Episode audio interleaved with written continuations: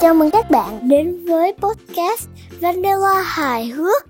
Mình rất thích đọc sách và mình muốn chia sẻ cho các bạn những câu chuyện hay ho đó. Hôm nay mình sẽ kể chuyện Sừng và chân hươu, truyện ngụ ngôn Aesop.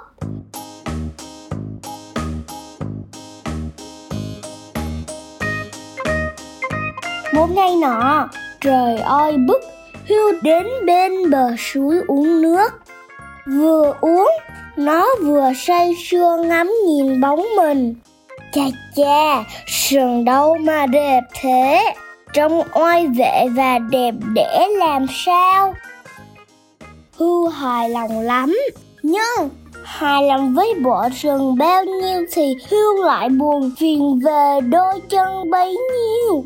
Sừng thì đẹp đẽ, lộng lẫy là thế.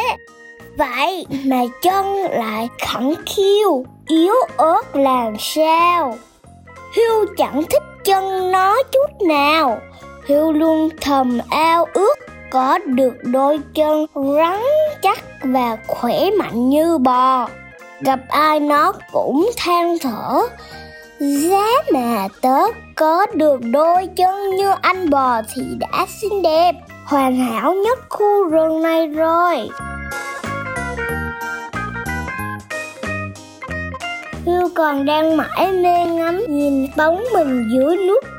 Thì bỗng nhiên, sư tử nhảy sổ ra, giật mình hươu hoảng hốt chạy trốn. Sư tử đói lập tức đuổi theo, nhưng đuổi hươu đâu có dễ. Hươu vốn là loại mau lẹ bậc nhất, nhờ đôi chân tuy mạnh khảnh nhanh nhẹn, không loài nào bì kịp.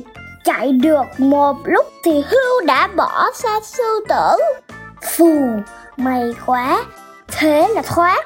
Nhờ đôi chân mau lẹ, không thì mình đã mất mạng. Vào tay sư tử đói rồi. Chẳng ngờ sư tử đói vẫn chưa bỏ cuộc. Từ trong bụi rậm sổ ra, nó lao tới chỗ hươu thế là hươu liền co cẳng chạy vụt vào lùm cây rậm rạp hồng khoát thân rủi thay, bộ sườn của hươu còn kình quá, khiến nó mắc kẹt trong lùm cây không sao thoát ra được. Ôi, sao lại thế này? Vì bộ sườn đẹp mà mình bị kẹt mất rồi rốt cuộc, đôi chân khẳng khiu mà hưu vẫn luôn chán ghét đã giúp nó thoát chết một lần. Nhưng bộ sườn vốn là niềm tự hào lại khiến nó rơi vào nanh vuốt sư tử.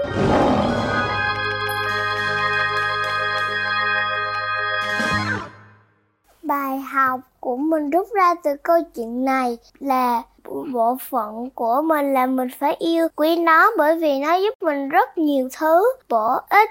Mình không được chê nó bởi vì nó cũng giúp mình siêu coi nhiều mà. Cảm xúc từ câu chuyện này thì mình cũng rất là thích. Tạm biệt và hẹn gặp lại các bạn trong podcast lần sau.